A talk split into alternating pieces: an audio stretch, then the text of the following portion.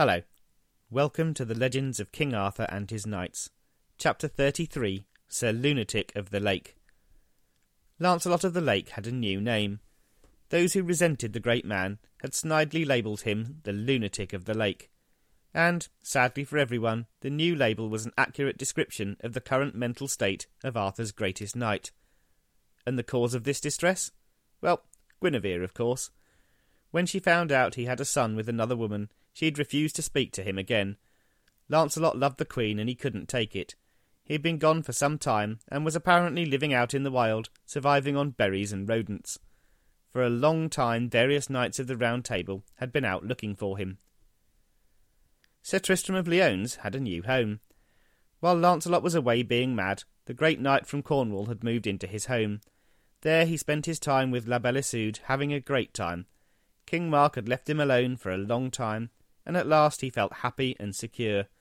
While Lancelot was away, Tristram took his place as Arthur's most knightly knight.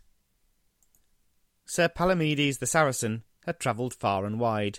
He spent months and years wandering the lands, doing great deeds, and trying to come to terms with his love for La Belle Isoud, a love that even he knew was going nowhere. After he had been away for a long, long time, he came to the conclusion that he needed to be christened so he could feel more a part of the fellowship of the Round Table. He knew, though, there was one thing he had to do and one person he had to speak to before he did the deed and obtained the peace of mind he so desperately desired. Many more years the knights of the Round Table searched for Sir Launcelot. At no time were there fewer than ten of them out there hunting him down. They didn't find him, though. Mad old Launcelot lived off the land, his hair grew long and lank, and his beard became a thing of wonder, stretching nearly to his knees. Eventually, Lancelot the Loony was found, but not by a knight of the Round Table. A knight stumbled across the hairy fool, Lancelot had recently stolen a sword from a dwarf and was wielding it crazily about his head. The knight, a little concerned for the safety of both the madman and any passing stranger, approached the sword wielder cautiously. Give me the sword, my friend, he said. You'll have someone's eye out if you're not careful. You look in need of a bath and a rest and some warm clothes. You don't need to be swinging that. Come on, hand it over. Come here and say that, replied Lancelot, and I'll have your head. The knight, thinking he was dealing with a crazy man rather than Sir Lancelot of the Lake, drew his sword and ran at the hairy one. Ten seconds later, the knight was lying on the ground, blood running from his nose and ears, brains buffeted in his skull. His wife, watching from their pavilion, screamed that her poor husband had been slain by a wild man. Lancelot, spotting a nice clean bed in the tent, ran over to it. When he arrived, he carefully lay down on the bed and had a nice sleep. The lady, passing him on the way, ran over to her husband, who fortunately was far from dead. The knight, who was called Sir Blyant, mused to his wife that he'd never received such a stroke, and this crazy chap must be a knight. He ordered that the sleeping man be carried, still sleeping on the bed, to his castle, Castle Blank. There, just for safety, his hands and feet were bound, and he was tied to the bed.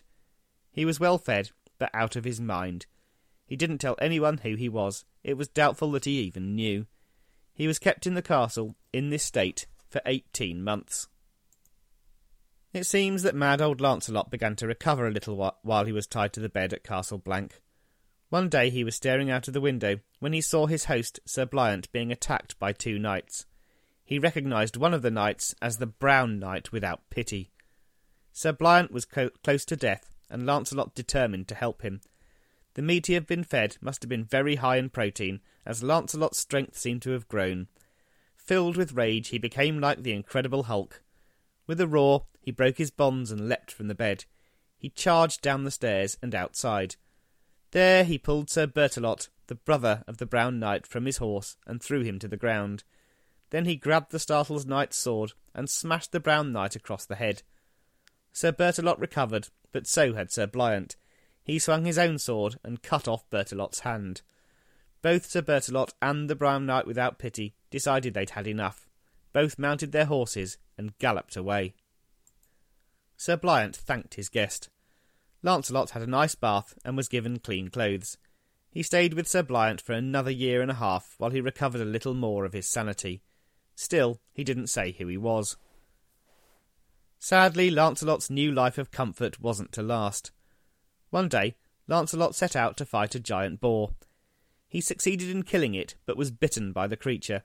He was taken to a hermitage to recover, which he did. Unfortunately, the hermit ran out of boar meat to feed his patient, and Lancelot began to lose weight. His health, both physical and mental, suffered, and he became a crazy wild man again. Not too long after this, he ran away. Not having any idea where he was headed, Lancelot soon found himself wandering through the streets of the town of Corbin, home to King Pellam and the lovely Elaine. The people thought he was a tramp and threw turf at him. Then they set him up in what amounted to a kennel, gave him a bed of straw, and threw meat at him a couple of times a day. For a month or two, Sir Lancelot of the Lake lived like a dog. Oh, how the mighty have fallen! Now, King Pellam had a nephew called Castor. On the day the young man was to be knighted, the king ordered that everyone be given new gowns to wear at the ceremony. Some thought it would be fun if the court fool, the madman in the kennel, was given a cloak too. He was given a bath and a shave and dressed up for the occasion. Lancelot took it quite well, but the party tired him out, and he went into the garden for a nap. There he was spotted by Elaine. Elaine ran to fetch Dame Brisen, who cast a deeper sleep spell on the slumbering knight. Then he was spirited away to a tower at the castle, a holy man was sent for. He took the Holy Grail and filled it with a miraculous potion. The potion was fed to Lancelot, and he recovered completely. For the first time in many years, he was whole, both physically and mentally. The newly sane Lancelot blinked and looked around. He recognised Elaine and King Pellam. What am I doing here? he asked. How did I get here? What year is it? What on earth has been going on? Well, said Elaine, you're not going to like this, but here goes. You have been wandering around like a madman for many years. Virtually all of the knights of the Round Table have at some point been out looking for you. You stumbled into town a few weeks ago and were living in a kennel. The townspeople enjoyed your madness and treated you like the village idiot. I recognised you and brought you here to be healed. Now you are sane and healthy again, but you've lost a good few years of your life. Sorry. Lancelot bowed his head. I've treated you badly, and I've upset the Queen. I can never go back to the court of King Arthur. Elaine angled her head slightly. She knew this wasn't true, as the knights had been out looking for Lancelot, but she wanted him to herself. She arranged with her father that the two of them be given a castle to live in. The castle was called Castle Bliant. It was on a small island and was a quite magnificent sight. Lancelot decided he may as well try and make it home, so he christened it Joyous Isle. Rather than let everyone know who he was, he gave himself a new name. He was to be called Le Chevalier Malfait, the knight who has sinned. His heart, though, was heavy. Every morning he got up and looked out over the land towards Camelot, where King Arthur and his queen lived. Every morning he shed a tear and wished he could return. Rather surprisingly, he was not introduced to his son, who was by now a teenager, Maybe Elaine knew what had been prophesied, and knew that Lancelot and Galahad were not destined to meet just yet. It didn't take long for Lancelot to get bored. He heard there was a tournament taking place nearby. He didn't dare go there himself, for fear of being recognised, but he sent out a message. Any knight who thought he was hard enough should come to Joyous Isle and take him on. The message was well received. Knights began to turn up to joust with this unknown knight. For three days they came, one after another. Five hundred knights took on the stranger, and five hundred knights were defeated. When the three days were up, Lancelot declared the challenge was over. He threw a massive feast for his, his defeated opponents and sent them on their way. The stream of knights rode away from the castle as two others were riding towards it. Sir Percival and Sir Hector de Maris were taking their turn to look for Lancelot. They stopped outside Joyous Isle and asked a young lady what was going on. Well, she replied, in that castle there lives a knight known only as Le Chevalier Malfait. He came here as a madman and lived like a dog for a few months. Then he was healed by precious liquid poured from the Holy Grail and set up in this castle here. He's just taken on five hundred knights and beaten them all.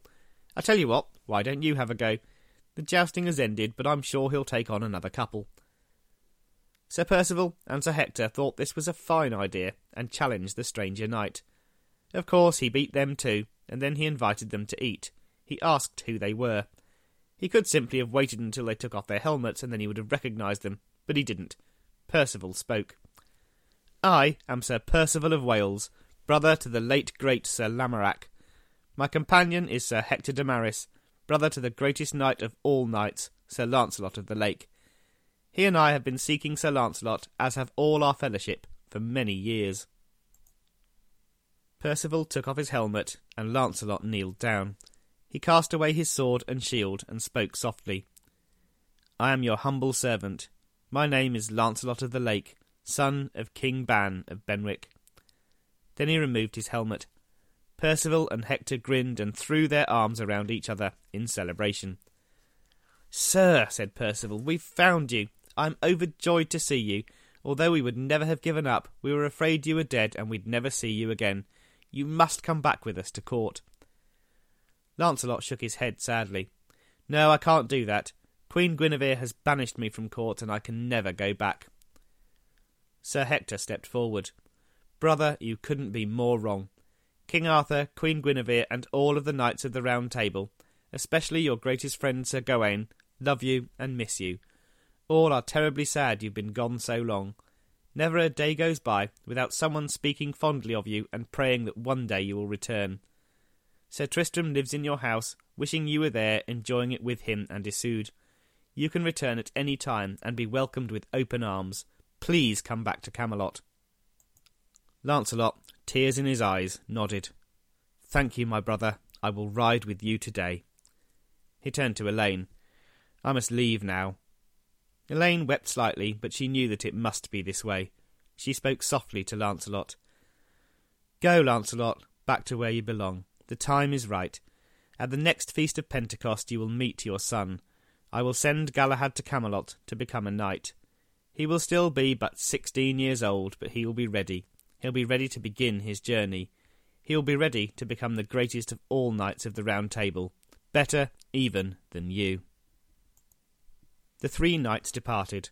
Five days later they arrived in the city of Winchester. The party thrown that evening was one of the best the Round Table had ever seen. Sir Percival, a great storyteller, recounted the tale of Lancelot's adventures while he was away. Everyone was delighted to see him. Gawain clasped his lost best friend as if he never wanted to let go and wept as he welcomed him. King Arthur was nearly as emotional. The Queen, though, was beside herself with delight. She said nothing. She didn't want to raise any suspicion. But her Lancelot had returned after many years. At last they could be together again. The court was told of the prophecy that Galahad would arrive in their midst at Pentecost. It was decided an even bigger party would be thrown then.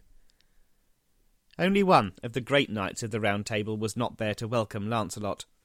Sir Tristram of Lyones was still in residence at Joyous Gard.